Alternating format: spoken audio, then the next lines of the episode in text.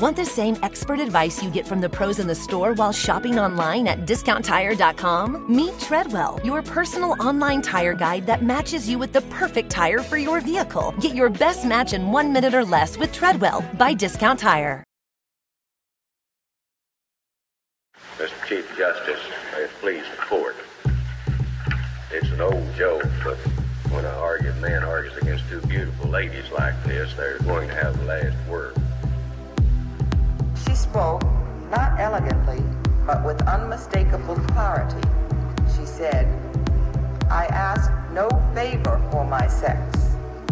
All I ask of our brethren is that they take their feet off our necks.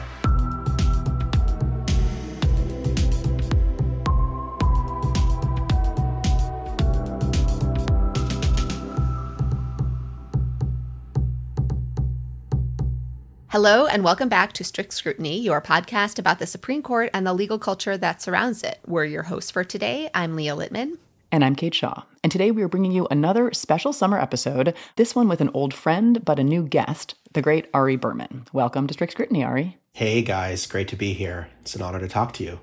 So, Ari is the national voting rights correspondent at Mother Jones and also the author of the terrific book Give Us the Ballot The Modern Struggle for Voting Rights in America, which was published in 2015 and which former Representative John Lewis described as a must read and a primer for every American. Ari is also writing a book called Minority Rule The Right Wing Attack on the Will of the People and the Fight to Resist It, which sounds like something both we and our listeners are going to be super interested in when it is out. So we will come back to that book, uh, but today we're going to stay focused on Ari's book, Give Us the Ballot, but we'll also be marking the fact that this past June was 10 years since the Supreme Court's decision in Shelby County versus Holder, and so we'll be discussing the aftermath, both of that decision and the Supreme Court's more recent Voting Rights Act decision, Allen versus Milligan. And before we get to Shelby County, let's kind of dial back a bit to talk about the origins of the Voting Rights Act. And our listeners have heard us talk about the Supreme Court's intersections with the Voting Rights Act, but your book, Ari, does a wonderful job of telling the story of the passage of this landmark law. Can you briefly just talk us through what led to the Voting Rights Act's passage? Of course, I'll try to condense 200 years of history into two minutes. but basically, the fact is, in 1870, the 15th Amendment was passed saying that the right to vote shall not be denied or abridged on the basis of race, color, or previous condition of servitude. And for a very brief period in American history, those words meant something. And we had true multiracial democracy in the South during Reconstruction. But that was violently overthrown.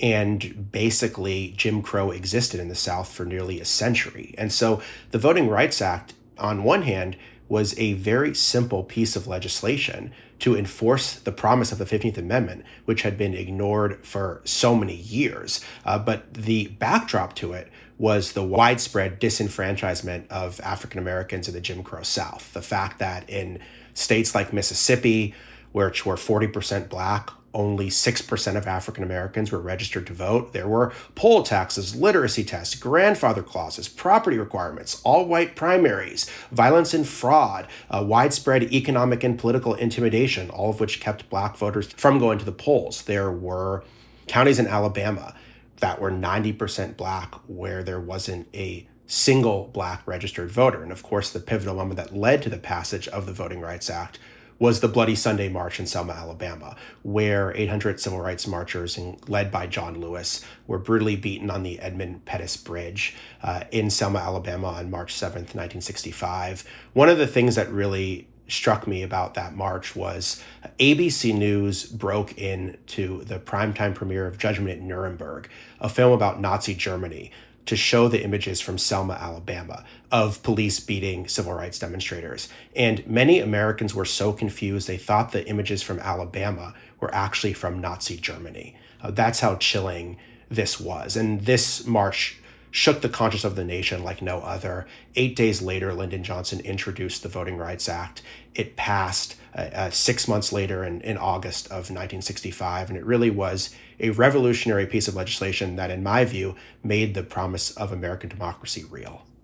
So, upon signing the Voting Rights Act, President Johnson had some memorable words for John Lewis. He told Lewis, You've got to go back and get all those folks registered.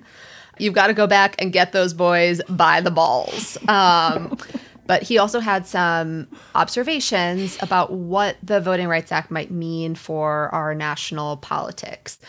He said, you know, this act might turn the South over to the Republican Party for decades. Yeah, that, that's that's really interesting. I mean, there was this tension in the mind of LBJ. He was a white Southerner. Um, he was also a white Southerner that cared about civil rights, but also wanted civil rights to happen on his own terms. He was reluctant to push for the Voting Rights Act in the first place because he had just signed the Civil Rights Act and he wanted to do other things, all of his Great Society legislation. And basically, what happened was John Lewis, Martin Luther King, other civil rights activists went down to Selma, Alabama to force LBJ's hand and to make it so intolerable that there had to be a Voting Rights Act because America wouldn't stand for it otherwise. And that's eventually what happened. Um, so, uh, LBJ gives these very stirring speeches, both when he introduces the Voting Rights Act and when he signs it, where he actually says the words, We shall overcome, when he introduces the act, which is incredibly powerful for an American president to use the words of the civil rights movement. He compares it to the last victory over slavery. I mean, he really understood, as a white Southerner, the significance of giving Black Americans who had been disenfranchised for so long the right to vote. And he wanted them to register. And he, and he, he, was very clear with John Lewis and others the importance of doing that. But on the other hand, he was apprehensive because he knew there was going to be a backlash to this law as well. And that's, of course, what occurred, which is two things happened. On the one hand, you had people who had been shut out from participating for so long, uh, black Southerners were able to get the right to vote. But at the same time, there was white majorities in all of these states. And the white majorities also became activated in reaction in many cases to the Voting Rights Act. And it wasn't one or the other. You have to remember, there were a lot of moderate whites elected because of the Voting Rights Act. There would have been no Jimmy Carter, there would have been no Clinton without the Voting Rights Act. So it's an oversimplification to say the Voting Rights Act turned the South red. In many cases, it turned it bluer. But it's also true that on a national landscape, a broader backlash to civil rights, which wasn't just about voting rights, as you guys know, it was about lots of issues um, education, uh, housing that Richard Nixon and other politicians would capitalize on um, to have this white backlash to civil rights. Um, and I think you could very much argue that that is still influencing the Republican Party today. So uh, you mentioned the backlash, you know, that was almost immediate in the wake of the Voting Rights Act passage. And part of that backlash came in with Jim Crow segregationists digging their heels in, um, but also litigation um, involving the Voting Rights Act. And in one of the initial cases where the Voting Rights Act was used was where, you know, Sheriff Clark, who was one of the, you know, faces of Jim Crow, persuaded the Dallas County Democratic Executive Committee not to accept six ballot boxes from black wards. Um, and in the book, you included a quote from a Democratic chairman, Alston Keith, who said, quote, the boxes were so infected with irregularities as to make it impossible to determine which were proper and valid ballots and which were not, end quote. Anyway, so the Voting Rights Act was used to stop this, you know, from determining the outcome of an election by essentially throwing out boxes of black votes. And when I read this account of this initial story of how the Voting Rights Act was used to prevent this from happening, like it was really hard for me not to think about the efforts in the wake of the 2020 election to throw out the ballots from Milwaukee, overwhelmingly black ballots in Wisconsin, or let's say a little bit of Bush versus Gore as well. Like when you found that story where you just like, old wine, new bottles, like none of this ever changes. I think I literally have a, a chapter in the book called yes. Old Poison, New Bottles, which I'm pretty sure yep. is a quote from Justice Souter um, in one of the Voting Rights Act cases. But yeah, I mean, Trump's big lie doesn't come from nowhere. It, it's very much influenced um, by a lot of the rhetoric that uh, segregationist whites used, first during Reconstruction and then during the Civil Rights Movement, to try to challenge black voter participation. And they were just making things up. Um, but they said a lot of the things uh, that Trump is saying today. The, the amazing thing about the Voting Rights Act was how effective it was. Uh, l- there's so many complaints so often that legislation doesn't do what it's intended to do.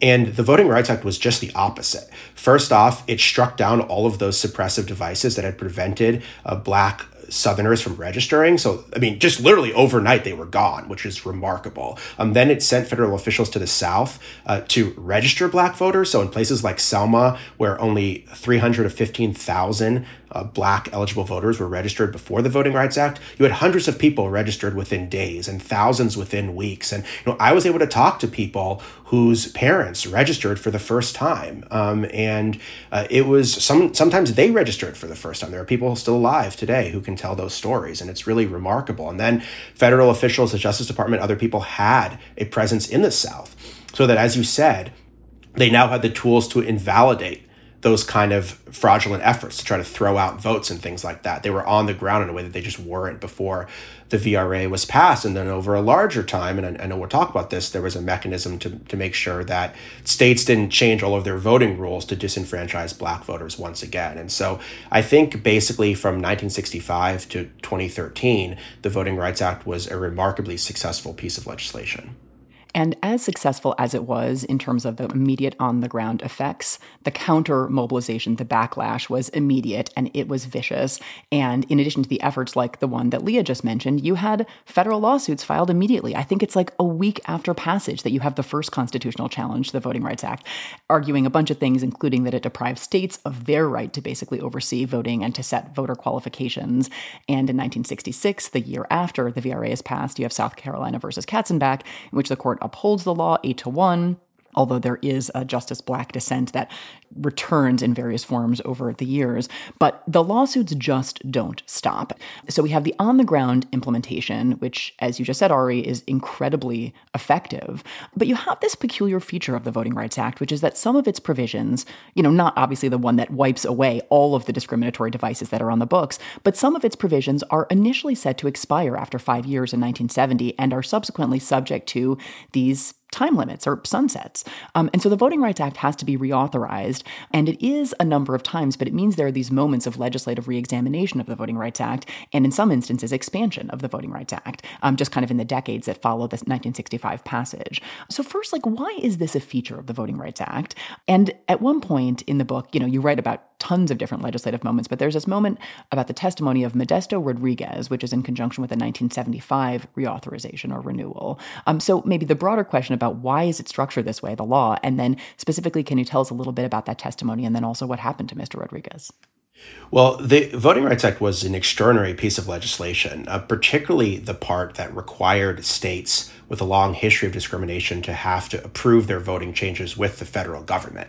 That is really unique in terms of federal law broadly speaking, in civil rights laws. I don't know of any other law that has quite that kind of feature. And so uh, I think the Congress uh, knew that that was a very extraordinary thing that they couldn't just say indefinitely that a place like Alabama would have to approve its voting changes with the federal government, that it had to be met um, by conditions on the ground. And I think there was a hope that at some point these southern states would just comply with the law to such an extent that they didn't have to approve their voting changes with the federal government. That didn't happen. The states kept trying to find new ways to try to circumvent the Voting Rights Act. And so what occurred was that every f- period of time, first it was five years and then it was uh, broadened out, but basically that part of the Voting Rights Act had to be reauthorized. And it it it both made the law vulnerable, but it also built a very strong bipartisan coalition in favor of it because the fact that people knew that it had to be renewed meant that there was very strong bipartisan support in Congress for renewing it. They couldn't just let this thing wither on the vine.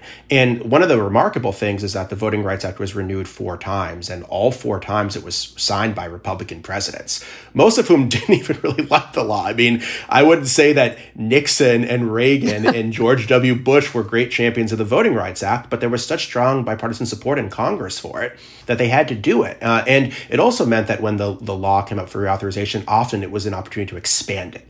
Um, and you mentioned how in 1975, it was expanded to include language minority groups. So um, Hispanics, uh, you know, Asian Americans, Native Americans, people that speak languages other than English. And this was a part of the Voting Rights Act that I don't think is very well understood. And I really wanted to write about it because a lot of people think that the Voting Rights Act was about Black Americans in the South, and that's what it originally was. But then it was expanded because Latinos in South Texas were facing a lot of the same issues as uh, black people in Mississippi, and they, they wanted protection as well. And so I tell this story of this farmer named Modesto Rodriguez who lived south of San Antonio, and there was a big push in 1975 to expand the Voting Rights Act, and he went to Washington to testify. He was a farmer. He was a very simple guy, but the fact that he testified that a lot of the same things were happening to him that were happening to African Americans, that they were closing polling places in minority areas, and they were gerrymandering districts to keep a white minority in power. Uh, and they were threatening uh, Latinos who got involved with economic and, and political retribution. They couldn't get jobs, um, they couldn't get work, uh, they couldn't support their families. And he came to Washington and told this story,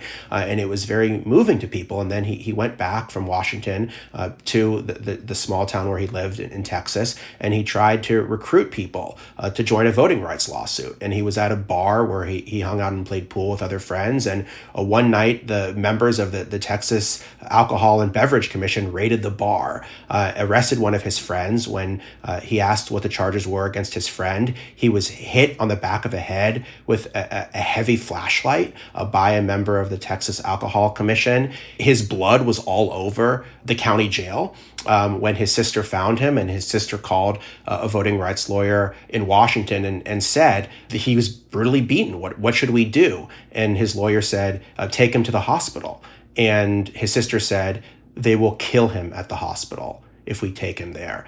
And he had to be airlifted to San Antonio. Uh, and this was in 1975, 10 years after the passage of the Voting Rights Act, people were basically still being brutally assaulted by law enforcement simply for trying to exercise their right to vote. So I think people don't realize it took a long time um, for states and localities to come to grips with the power of the Voting Rights Act. And there was really a massive struggle of a lot of ordinary people that are mostly lost to history to make it happen.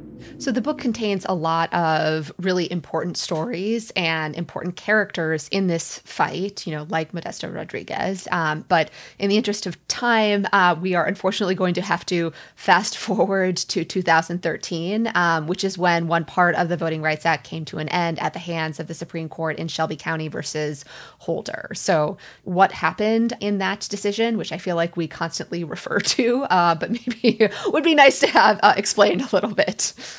Well, you guys are obviously very familiar with that decision. It was a huge turning point, not just for the Voting Rights Act, but for the arc of American democracy. The Supreme Court basically ruled that those states with a long history of discrimination that were largely in the South, but not exclusively, no longer had to approve their voting changes with the federal government. This one part of the Voting Rights Act had blocked 3,000 discriminatory voting changes from 1965 to 2013. So, again, a lot of people think the Voting Rights Act was really impactful in the 1960s, but they don't think about the fact that it was still really impactful in the 70s, the 80s, the 90s, the 2000s, and all the way up to the present day. The backdrop, of course, to that is that the majority opinion was written by Chief Justice John Roberts, who, ever since he was a young lawyer in the Reagan Justice Department, had been trying to weaken the Voting Rights Act. Roberts, people forget about this now because he's viewed as the moderate on the courts, but Roberts was a Reagan revolutionary um, alongside people like Sam Alito.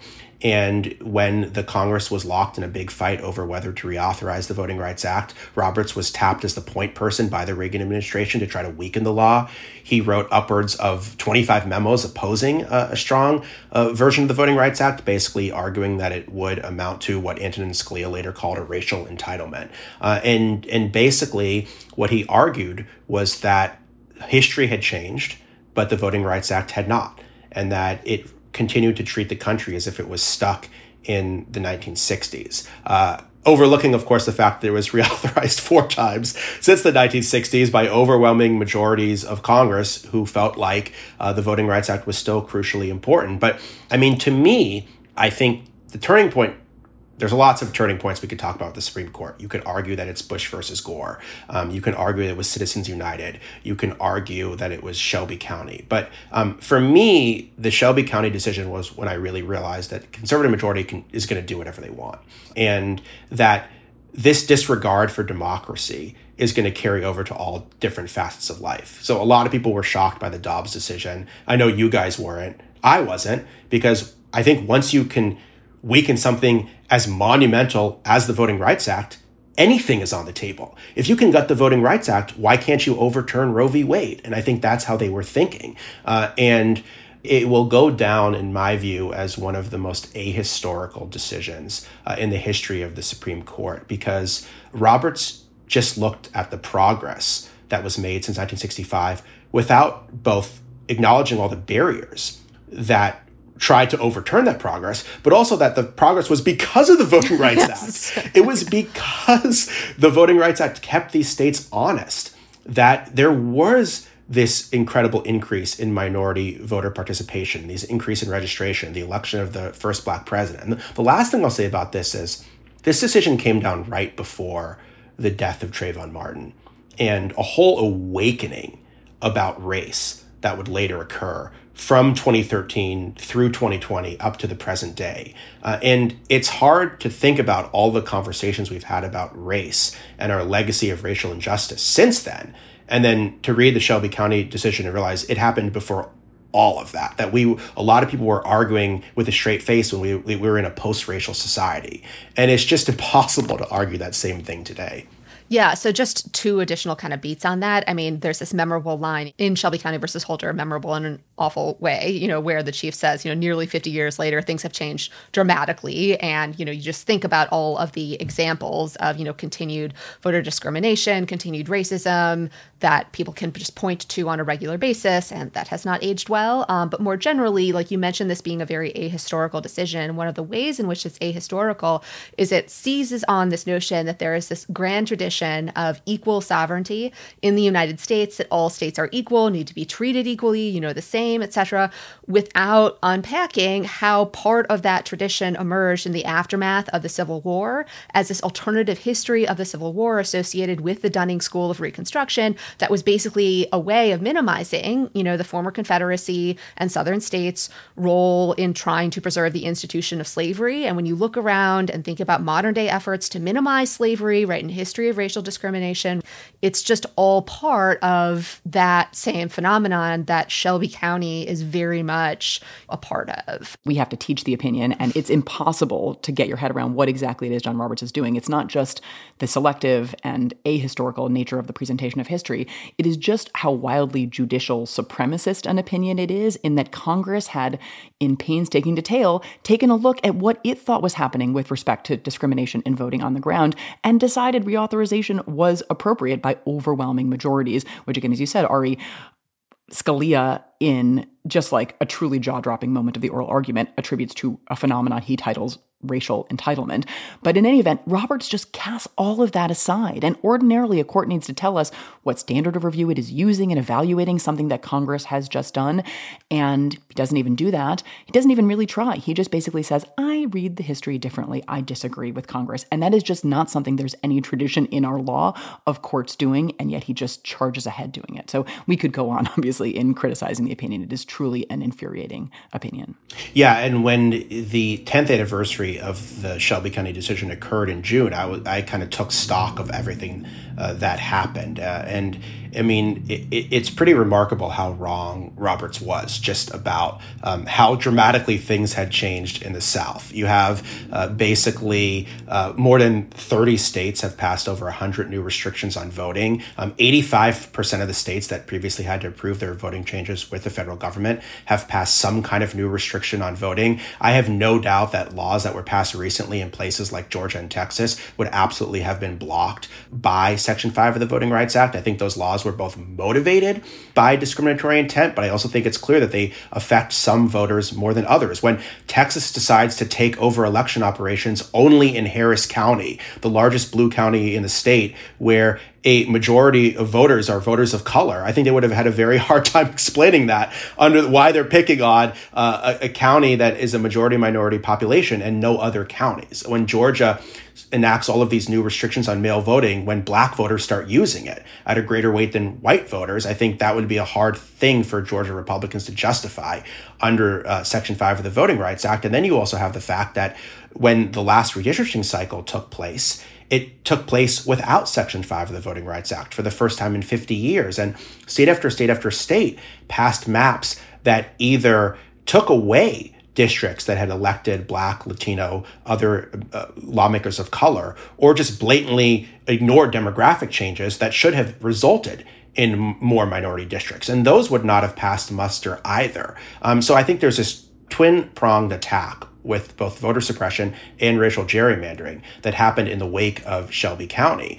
And what we've gone from is a situation where you could stop a crime before it occurred to now trying to get justice after the fact. And it's been three years in some cases, two or three years in some cases, uh, that these maps have been in effect, that these laws have been in effect, and very few of them have been invalidated. And quite honestly, very few of them will. I mean, there's always exceptions to the rule, um, but most of the new restrictions on voting are going to be upheld by a conservative dominated judiciary uh, and after years of litigation. And a lot of the maps are going to be upheld as well. We'll see what happens in the wake of the Alabama case. But the fact is, is that I think we've now normalized a situation with voter suppression and racial gerrymandering that was not normalized when we still had a strong Voting Rights Act in effect.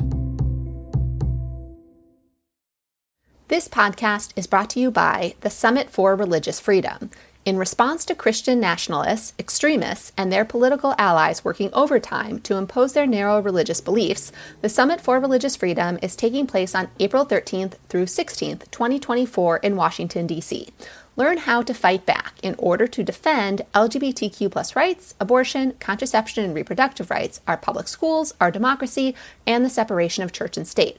The Summit for Religious Freedom, or SRF, is the hub for this collective fight. The SRF.org, that's T H E S R F.org, has all the details. Use promo code STRICT for 10% off registration. Anyone can attend virtually, and current students can attend the summit virtually for free. Scholarships are also available. The summit is hosted by Americans United for Separation of Church and State, Freedom Without Favor, and Equality Without Exception. SRF sold out last year, and tickets are going fast. Don't sleep on this.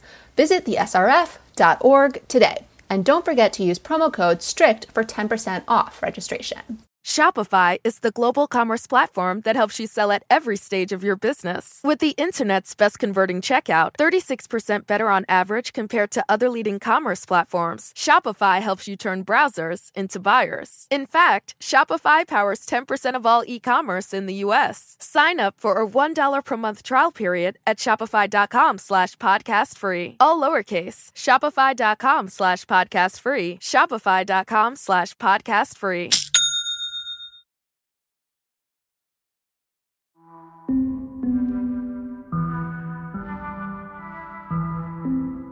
I think one of the difficulties of living through all of this right now is that we are doing so like at a time when we have lost and are losing still like the generation of civil rights activists and heroes who understood what was necessary to pass the Voting Rights Act and reauthorize it and so on and so forth. And so just, you know, for the sake of our listeners, we prepared this montage of clips by former representative John Lewis, you know, describing his reactions to the Supreme Court's decision in Shelby County versus Holder?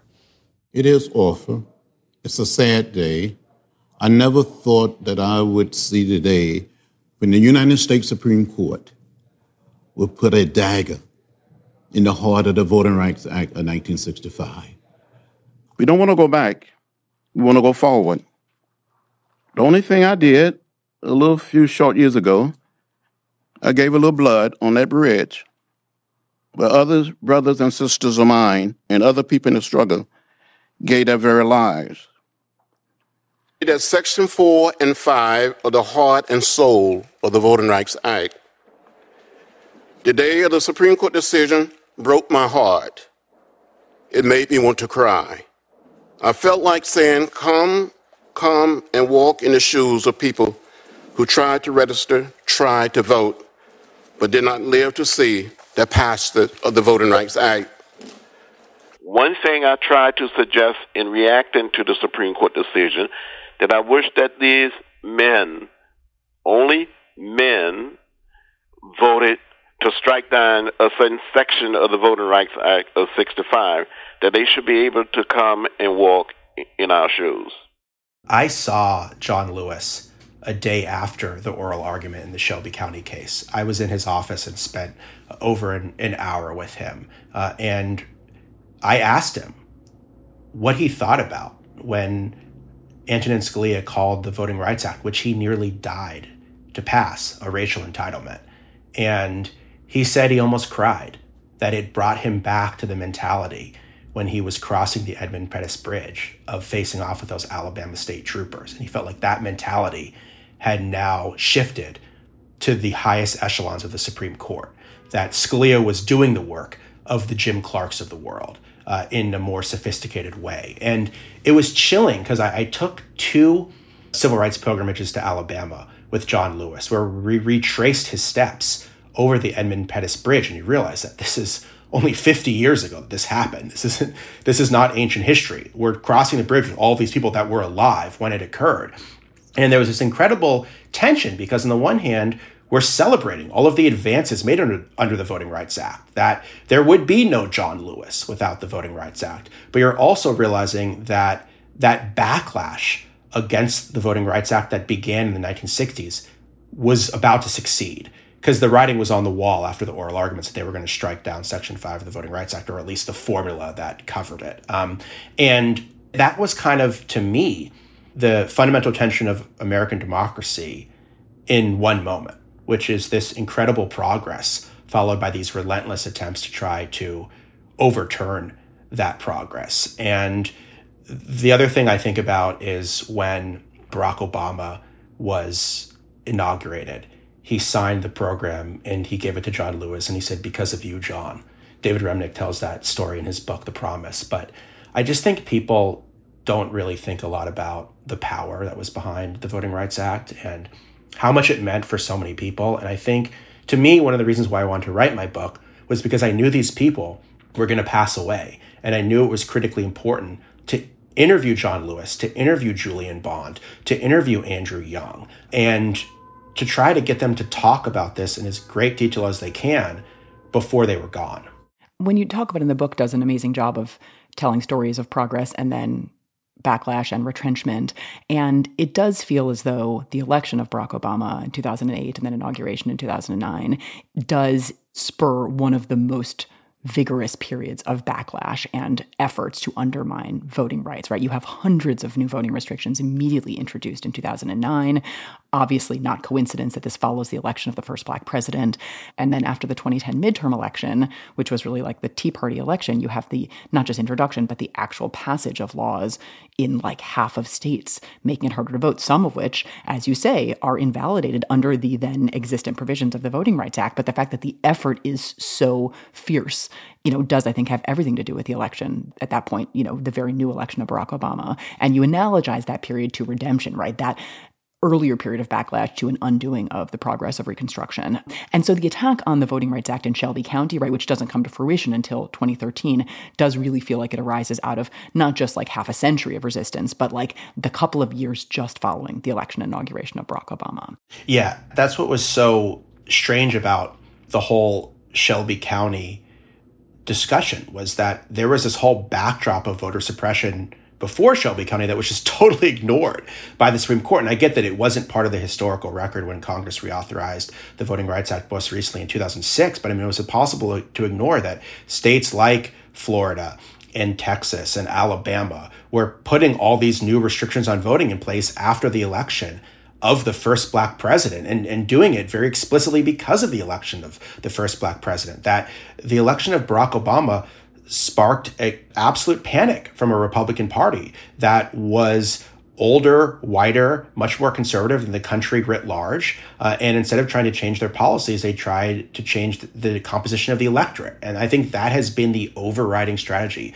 of the Republican Party for the past decade was instead of trying to change policies, instead of trying to change hearts and minds, change the laws, rig the rules. I think you could absolutely argue from Ohio a week ago, back to the Tea Party wave, back to the movement to gut the Voting Rights Act. This was, was all it was about. That the Republican Party was facing a demographic crisis. And instead of trying to reach out to the changing demographics of the country, they've simply been trying to make it harder for those changing demographics of the country to participate. And hopefully, we'll talk about this more when my new book comes out. Uh, but, but, um, I think that is the most important underlying story of American politics today. And I think it also explains a lot of what the Supreme Court is doing, because I think basically the conservative movement has relied on the Supreme Court as a chief means of changing the rules, rigging the game, uh, as it faces these changing demographics that it doesn't believe it can win over. So then shifting to the kind of post Shelby County decade, and you started to talk about this a little bit. Much of this is in a great piece that you published in Mother Jones in late June, you know, on the 10 year anniversary of Shelby County, kind of taking stock of this last decade. We have lots of new restrictions on voting. And, you know, you have the kind of two faces of the Voting Rights Act, right? You have both actual access to the ballot. And then you have the maps that are drawn that actually are the basis of representation in legislative bodies. And on both fronts, you both have had since Shelby County massive new efforts to restrict access to the ballot. And in particular, in the last three years, as you said, because for the most part, new map drawing happens after the decennial census. So the 2020 census happens, and we are now in the first couple of years after a redistricting cycle following Shelby County. So all of this, even though a lot of the voter suppression tactics are now years old, like some of those new laws are introduced like within hours of Shelby County being decided. It is wild how swiftly it all happens. So maybe we could focus on the redistricting side of this, which is not to suggest that everything else is not super, super important in terms of the many, many laws that would have been invalidated under the preclearance provisions of the Voting Rights Act, where states have done things like cancel or limit early voting, cancel or limit automatic registration, cancel Sunday voting, where historically a lot of black churches have done voter turnout pushes. Um, so states have done that. Even some of that has actually been invalidated in lower courts following Shelby County, but under Section 2, another part of the Voting Rights Act. And, and most of that has not been struck down. And most of it, I think you're right, Ari, would have very, very swiftly been rejected by the preclearance regime prior to Shelby County. But maps are a critical fight right now, right? So racially gerrymandered maps, maps that dilute or diminish the voting power of black voters and other minority voters. And we had a really important case about map drawing under Section 2 of the Voting Rights Act. Um, so maybe we could transition now to talking about that case, Allen versus Milligan, and the fallout from that case. Just to remind our listeners of the facts of Milligan, um, Alabama is a state where 27% of the voters are black, but only one of the seven congressional districts in the state is majority minority. Um, and that one majority minority district exists because of successful Voting Rights Act litigation. Um, Alabama drew maps in the wake of the 2020 census. So, post Shelby County world, those maps were challenged. Um, a three judge panel concluded the maps violated Section 2's prohibition against vote dilution. Um, and the three judge district court required, quote, two districts in which black voters compromised a voting age majority or something close to it. So when the case made its way to the Supreme Court, people were really terrified that this could be the end of Section 2. So why were people so concerned about this case? Well, I mean, I think people were so concerned because of the record the, of the Supreme Court on voting rights before this case. I mean, the Supreme Court had already upheld voter ID laws, uh, so they'd set a precedent for that. They had already gutted the Voting Rights Act in Shelby County. They had further gutted the Voting Rights Act in the Brnovich case in Arizona, which made it very hard to challenge discriminatory uh, voting laws. And so the feeling was if they gutted protections of the Voting Rights Act that dealt with racial gerrymandering, there'd basically be no Voting Rights Act left. It would every part of it would have been eviscerated. And so it, it was pretty shocking to me both that the opinion was written by Chief Justice Roberts, uh, basically 10 years after Shelby County, making entirely different arguments. It's so interesting to read the Milligan decision. He's talking about the historic legacy of racism in American society. He's talking about enduring socioeconomic barriers. He's talking about uh, disparate rates of representation. These were all things that he completely ignored in Shelby County. And so to me, it's almost like you could read Milligan as a mea culpa by Roberts for Shelby County. Now, I'm sure he doesn't think this way. I'm sure if you ever had him on the podcast, he would give a reason why these cases are different. Alabama presented an incredibly weak case before the Supreme Court, uh, but nonetheless, the Chief Justice was writing in a much more expansive way with regards to the Voting Rights Act, a much more charitable way than he had used a decade earlier. And then Brett Kavanaugh, his opinion was very weird as well, because on the one hand, he's joining Roberts in most of it. On the other hand, he has this concurrence where he basically says, oh, by the way, uh, this other part of the Voting Rights Act might be struck down in the future too if states challenge it. So then you're like, wait a second, is this a victory? Or did he just open the door to this massive defeat? And I mean, we're going to find that out very quickly because, of course, what happened was Alabama refused to comply with the Supreme Court's order. It did not draw a second majority black district. What it did is it weakened the black voting age population in one district that was already majority black. And then number two, it took a second district from 30% black to 40% black which is not anywhere close to a majority. Now, that might work in New York, but it's not going to work in a place like Alabama that's so racially polarized. And what's going to happen is that now Alabama, because of Kavanaugh's concurrence, is going to just flat out say, this part of the Voting Rights Act, Section 2, as it applies to redistricting, is unconstitutional. Uh, and they're going to take up Kavanaugh on his invitation. Now, I think it would be pretty surprising. I'm curious what you guys think for Kavanaugh to flip flop so quickly. I mean, he touted the Milligan decision in a public speech yep. as an evidence of the fact that the Supreme Court is not a bunch of partisan hacks. So for him to just turn around and then invalidate a key part of the Voting Rights Act in a case in which he already ruled against Alabama, I think would be uh, pretty surprising. But again,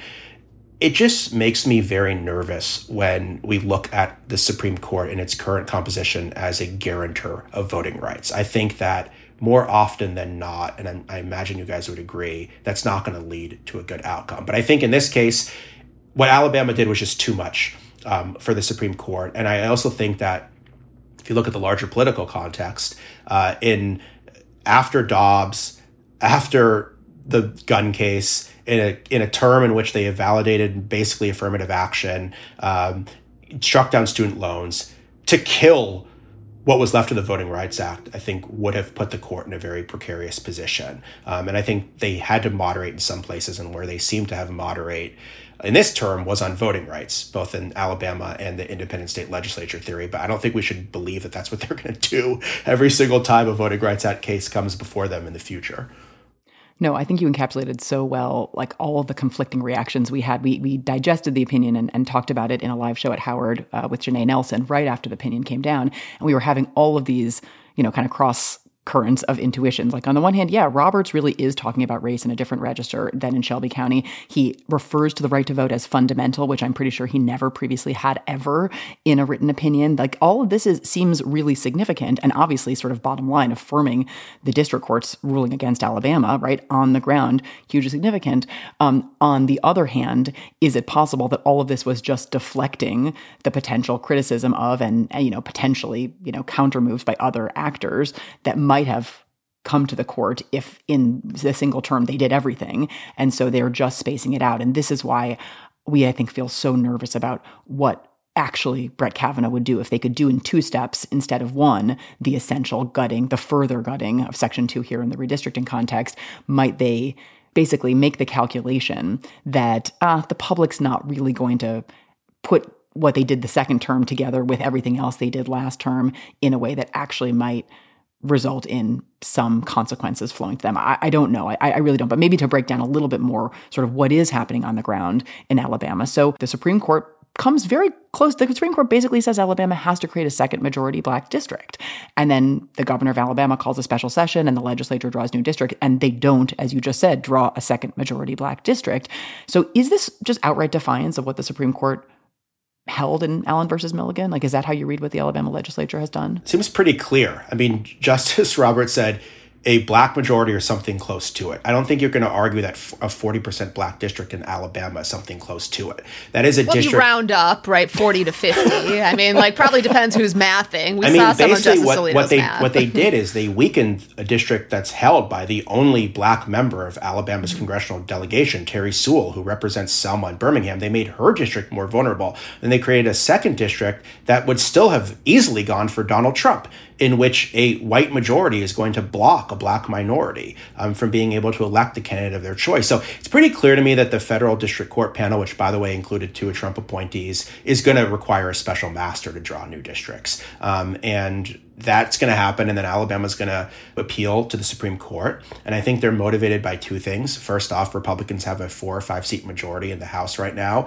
So Kevin McCarthy has talked to Alabama Republicans and told them, I don't want a seat that's going to elect another Democrat. So they're motivated by both political aspirations, but also the Alabama Attorney General has said we're going to challenge the constitutionality of Section 2 of the Voting Rights Act head on. They kind of challenged it inadvertently, or not inadvertently, they kind of challenged it through the back door um, yeah. in the Milligan case. Now they're going to challenge it head on. Uh, yeah. And I mean, hopefully we don't get another shadow docket opinion invalidating what's left of the Voting Rights Act. Um, but I mean, I, I think that this should be a pretty clear cut case, not just in Alabama, but in Louisiana and Georgia and a number of other states where uh, what the Supreme Court said was draw black districts where you can reasonably draw them. And I think that there's a number of states where that could happen. Uh, and if you're using the precedent of Milligan, this shouldn't be that cut and dry. And you should see a number of lower courts, um, even with Trump appointees, going that way. But obviously, just because of the Kavanaugh concurrence and because of the unknown nature of the Supreme Court on voting rights, it's it's maybe not as much of a slam dunk as it otherwise would be.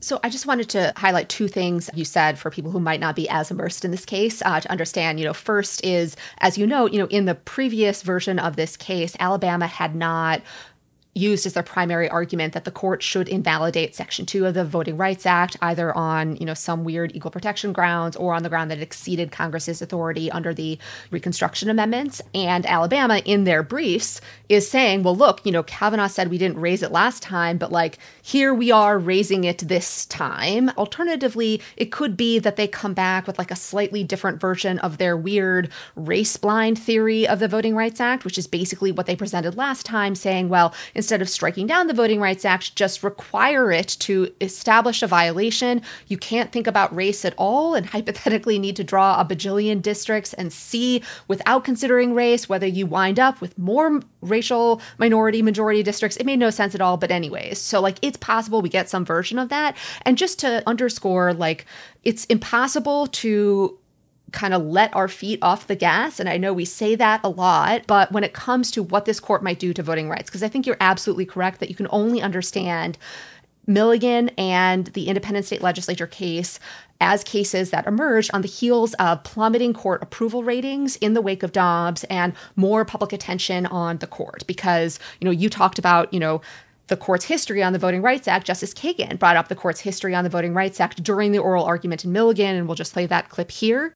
Okay, well, I think what Section try, is trying to get at is it's trying to ensure equal political opportunities. That's what. So let me just use that as a segue to my last question, which is that you know this is an important statute. It's one of the great achievements of American democracy to achieve equal political opportunities regardless of race, to ensure that African Americans could have as much political power as as as white Americans could. That's a pretty big deal. And it was strengthened, this statute, in 1982 when this court interpreted it too narrowly for Congress's taste. And Congress said, no, we didn't mean that at all, and made this into a results test. Now, in recent years, this statute has fared not well in this court. Shelby County looks at Section 5 and it says, no, Section 5, we don't need that anymore. And one of the things it says is we have Section 2. And then Brnovich comes along, and that's a Section 2 case, and the court says, you, know what, um, Section 2, they're really dilution claims. Um, you know, this is a denial claim, and, and uh, so we can construe that very narrowly. But of course, there's just all these cases that are dilution claims. That's really what Section 2 is about. And now here we are, Section 2 is a dilution claim. This, you know, the classic Section 2 dilution claim. And you're asking us essentially to cut back substantially on our 40 years of precedent and to make this too extremely difficult to prevail on. So what's left? And so if you put together, like, look, these decisions, this initial decision happened at a time when public attention was uniquely focused on the court, the court's long history of hostility to voting rights, the individual justices, you know, particular involvement in hostility to voting rights. Like, I don't think Milligan's sudden mark this magic turn to protecting voting rights. And, you know, would Brett Kavanaugh say, well, I actually value judicial supremacy more and would require Alabama to draw a second, you know, district than he cares about, you know, furthering Republican partisan views, you know, maybe um, but that's not to say like i'm confident in that answer and i'm certainly not confident what he would do in some other case either down the road or whatnot but there will be a hearing like on these alabama maps on monday you know the day this episode comes out Yeah, I'm glad you brought up the Alabama's race blind argument because it's worth arguing that Alabama already made a pretty radical argument for the Supreme oh, Court yeah. that was completely eviscerated by John Roberts, um, who took no prisoners, basically in arguing that this shouldn't be. And this was an argument that was teed up perfectly for Roberts because Roberts is Mr. Race Blind. I mean, he, yeah. he made that argument in the affirmative action case. He famously said the way to stop discriminating on the basis of race is to stop discriminating on the basis of race. So, I mean, this should have been a perfect argument um, for the conservative supermajority, and they rejected it. So, I don't think there's any reason to really believe that they're going to reject an equally radical argument from Alabama, other than the fact that Kavanaugh seemed to leave the door open to it. And I, I think there, there's another point that, that's worth noting about how the Supreme Court may have moderated on voting rights, which is I remember asking Pam Karlan to explain why she thought that the Shelby County decision turned out in a certain way, and then the day later, the gay marriage decision turned out a different way. Um, and basically, what she said was the court responds to feet on the streets, meaning that the court responds often to popular movements. And there was a feeling that there was a popular movement, a growing un- uh, awareness, understanding of gay marriage, in that in that there wasn't the same kind of movement um, for the Voting Rights Act. That the Voting Rights Act had become this kind of insular thing that was backed by this coalition of 1960s civil rights organizations, uh, but that there wasn't really going to be any kind of consequence uh, to gutting the Voting Rights Act. And I think what we've seen in the wake of the 2020 election is that there is a very strong pro democracy movement in this country. And we saw it resisting Trump's attempts to try to overturn the election. We saw it with so many election deniers losing in 2022. We saw it with the election of Janet Protasiewicz to the Wisconsin Supreme Court. We saw it with the rejection of issue one in Ohio. And I think that's also influencing the courts, that democracy is no longer an abstract issue. And I think, especially in the wake of Dobbs, people have put together that the weakening of democracy has what led to a weakening of so many other rights. And this was an argument that I had been trying to make for a decade that once they take away voting rights, they're going to come for all the other rights that are guaranteed by the right to vote. And so the fact that people are realizing that, for example, abortion and democracy are not two separate issues, they are the same issue. And you have both made this case very eloquently in your writings, uh, I think also is putting a little bit more pressure on the Supreme Court that if they start to further gut the Voting Rights Act, if they rule in favor of the independent state legislature theory, they are empowering the democracy denying wing of the Republican Party through a different kind of tactic. That it's it's the same larger movement, but it's being done through different tactics. And so I, I, think that the fact that so many people are now focused on democracy and, and I, in a way that I would argue they weren't in 2013, I think has maybe changed some of the calculation for the Supreme Court as well. Well, some small consolation um, is, you know, maybe Brett Kavanaugh doesn't stick to his guns in requiring Alabama to draw a second majority minority district, but I do hear that some, let's say, Republican appointees to the court are very concerned about the prospect of people defying Supreme Court orders and how that could delegitimize the court. So, for example, Justice Alito said in the Wall Street Journal interview um, that he gave, he wonders if outright defiance might be in the offing for the first time since the aftermath of Brown versus Board of education, or from his mifepristone dissent. Here, the government has not dispelled legitimate doubts that it would even obey an unfavorable order in these cases. So we're going to get his yeah. vote, right? On this Alabama case, the second go round, Ari? For sure, yeah. There's it's it, Justice Alito. That's going to be the next thing that's going to make us fall off our chair, right?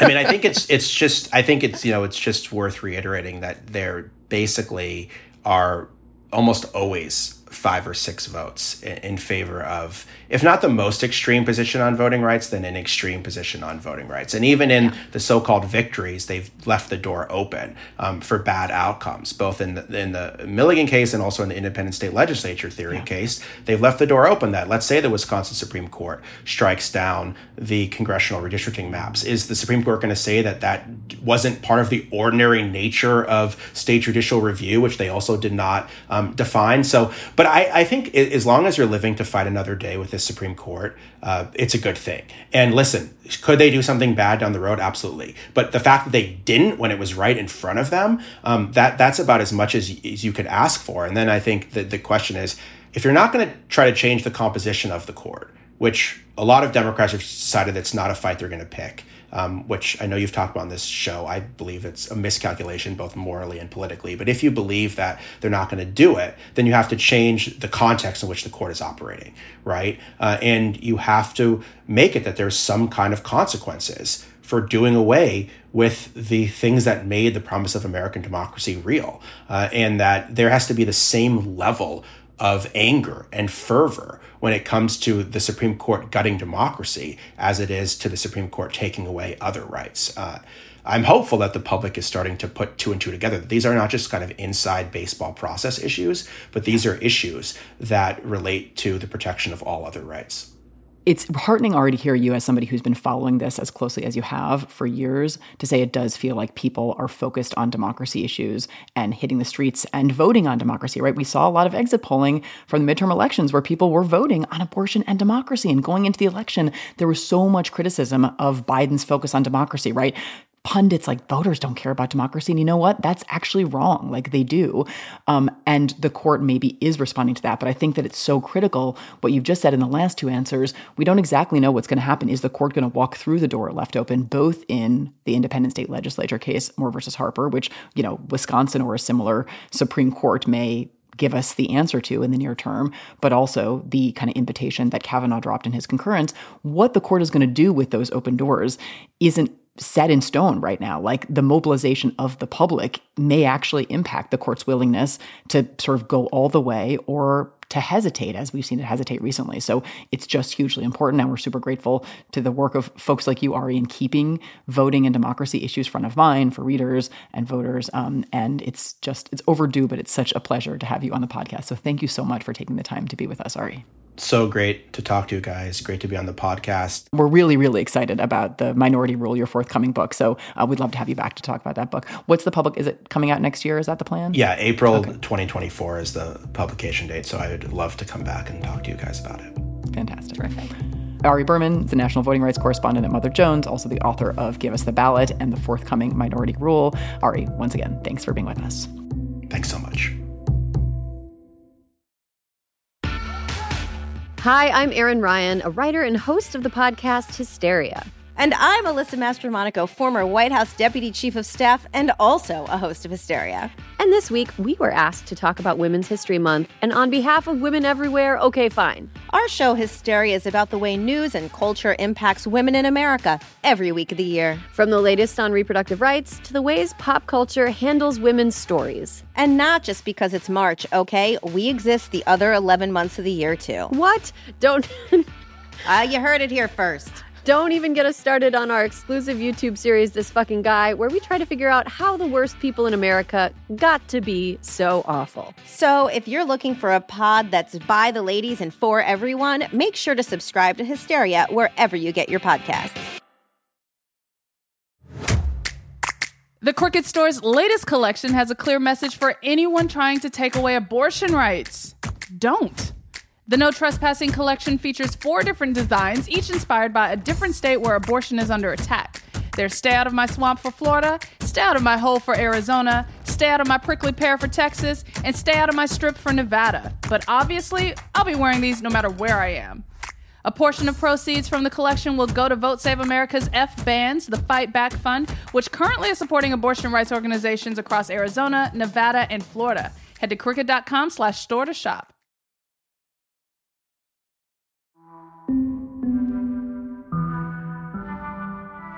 Before we go, two really important stories that we, I'm so sorry Melissa's not here, but these are both stories that we will return to. But we should talk about both the results. Well, there's stories that keep coming up. they definitely do. Um, and they will. But just we'll spend a couple minutes talking about the amazing results out of Ohio, where issue one, the ballot initiative designed to make it harder to amend the Ohio Constitution, which was on the ballot in a special election called by the Ohio legislature for the explicit purpose, basically, of thwarting an abortion rights amendment yeah. that's going to be on the November ballot. Issue one failed pretty spectacularly for yes. a conservative state, right? So 57 43, maybe 58 42 um, is a final number. So the Ohio Constitution remains amendable by simple majority vote, and Ohioans are going to have the opportunity in November to amend their Constitution to protect abortion rights. And polling suggests that they are going to do that. So that is a really, really important result from last Tuesday out of Ohio.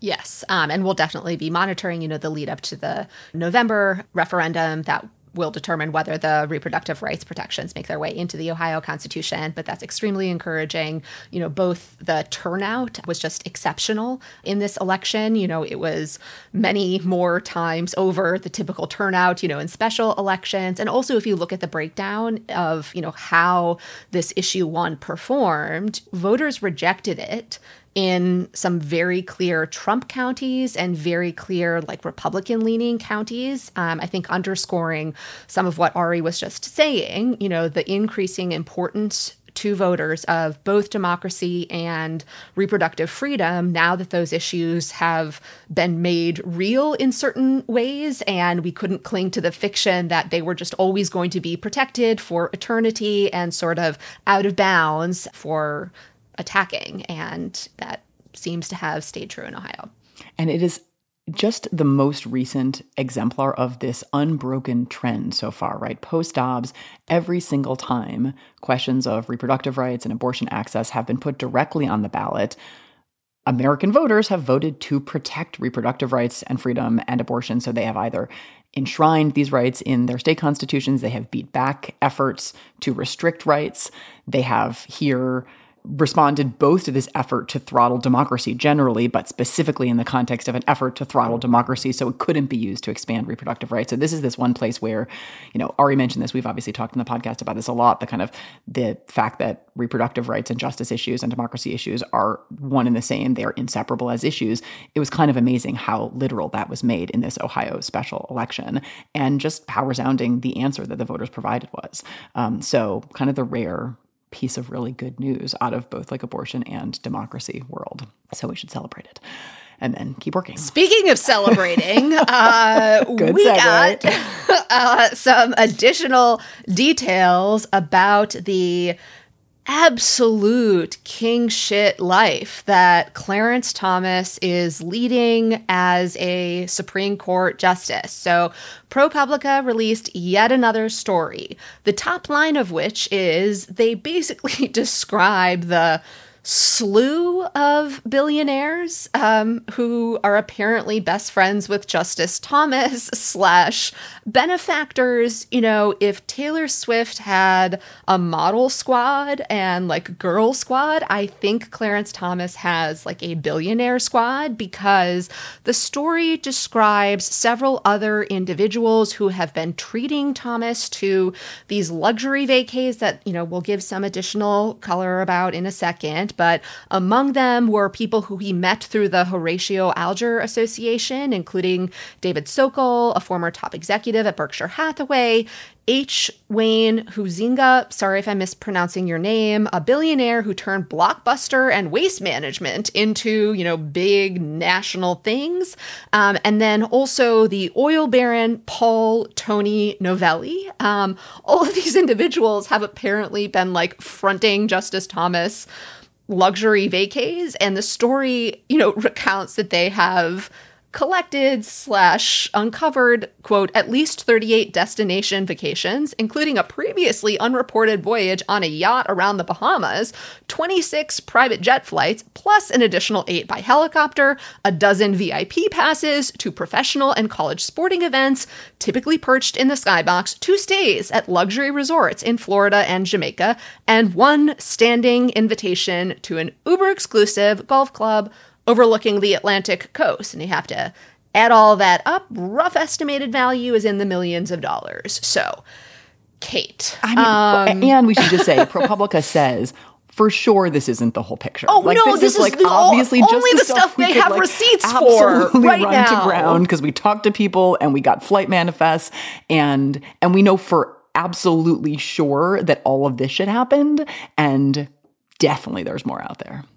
But lest you think he got all of this stuff for free, they also report that at least at one of these destination vacations in Wyoming, Thomas was serenaded by the Paolettas uh, by with a song that they apparently wrote about him. So you know he he was paying for this in some ways. Uh, Mark Paoletta is one of the individuals who was depicted in that pastoral painting with Harlan Crow and Leonard Leo at Harlan Crow's resort. He's also one of the individuals who has been very out there defending Thomas in all of this. And I'm just going to read yeah. a paragraph without editorializing because the paragraph is the most damning thing. Like, uh, this is about Paoletta, not about Thomas, although it okay. is about the trip at which the Paolettas, Mark Paoletta and his wife, serenaded the justice um, with so a surprise song. With, with, a surprise song. So, so here, which is photographed um, in one of Ginny's Christmas cards, I believe, uh, a special tribute they created. Um, okay, so here's a paragraph. Like Thomas, Paoletta did not disclose the trip on his yearly financial filings. At the time, Paoletta was general counsel and the designated ethics official at the Office of Management and Budget. In a statement, Paoletta said he wasn't required to disclose the trip because he had reimbursed Sokol, but he did not say how much or provide documentation of those payments. This is the person who was the general counsel of the Office of Management and Budget, an unbelievably important agency of the federal government. He was also the designated agency ethics official, the person responsible for enforcing the ethics laws for the other employees of the Office of Management and Budget. Maybe he reimbursed Thomas. He says he did, but the fact that there's no documentation and that he declined to provide an amount makes me at least somewhat suspicious about the claim. I said I wouldn't editorialize. I don't. I, I truly don't know. but the fact of all of these vacations and the fact that not a single one was disclosed is so outrageous. This is ethics. Parenthesis Mark Paoletta's version. Um, it is. It is just like it is just a picture of someone who is living the life of a billionaire. Yes, but holding down a government job with enormous power, but not enormously remunerative. And he's just like, I don't have to choose. I can do both. I can yes. have a government job and all the power and also live this lavish life. You and can have it all. who says you can't? Exactly. Um, this is honestly, I have to say, like making me rethink some of my life choices because, you know, had I known that the position of Supreme Court Justice basically came with a litany of billionaire benefactors who would give me what I want most dearly in life, um, specifically uh, tickets to the last Taylor show in Toronto in fall of 2024, which I didn't get in the hour before we recorded this episode. Oh, and I'm just I'm devastated. So, so if you heard the despair in my voice. That's what it was. Anyways, had I known, right, that being a Supreme Court justice would entitle me to just demand things and be given things free of charge by billionaires who would just be lining up to be my best friend. You might not have turned down all those Biden yeah. administration requests to put you on the court. They keep asking. You know, and you keep saying no because I, I, need to. I'm just saying. Um, well, I, I just I I'm you rethinking have, you can, a lot of things. Be. I mean, and and because I'm going to channel Melissa here, because what the def- there is of course a defense out there, which is what Supreme Court justice can't have friends, they can't have billionaire friends. There's a wonderful rejoinder to that argument in the piece from Don Fox, who's a former general counsel of the Office of Government Ethics, where he basically says you can have rich friends, you can have billionaire friends if once you take a government job. You just can't have new ones. Like if you right. have a lot of billionaires yes. who are already or your buddies, all of a sudden they're already your friends, yes, yeah. and you actually are going to take vacations together. Yes. I actually think that's a really different picture than the picture yes, depicted here. But all of these relationships post date his ascending to the highest court, and that does not seem to be a coincidence to my mind. No, I mean, it's just a little striking that the moment you accede to becoming a justice on the highest court in the land is all of a sudden when billionaires are like throwing lavish vacations at you.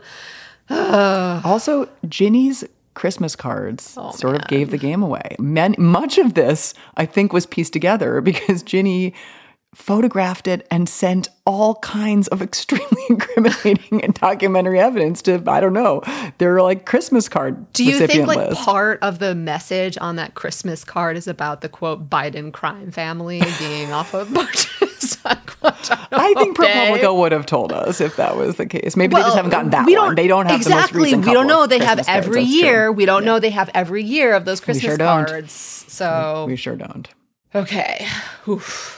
All right. Well, that's that's just like we'll a little a little more a little morsel of it. Um, yeah. We're still digesting, but uh, I think we'll leave it there. Before we go, if you're not yet a member of Crooked's new digital community, Friends of the Pod, you are missing out. But much like Washington D.C., not being a state There's still time to fix this. Friends of the Pod is a place to get more news and real time analysis, connect with us and the rest of the Crooked family, as well as fellow listeners, and get well researched, action oriented guides to building a more progressive world.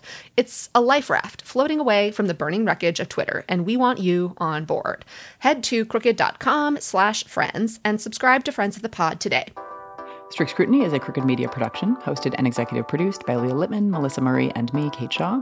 Produced and edited by Melody Rowell. Ashley Mizuo is our associate producer. Audio engineering by Kyle Seglin. Music by Eddie Cooper. Production support from Michael Martinez and Ari Schwartz. And digital support from Amelia Montooth. And Taylor tickets to Toronto from whatever billionaire is willing to provide them. I'm right here. I feel like this will happen for you. now that we know it's okay.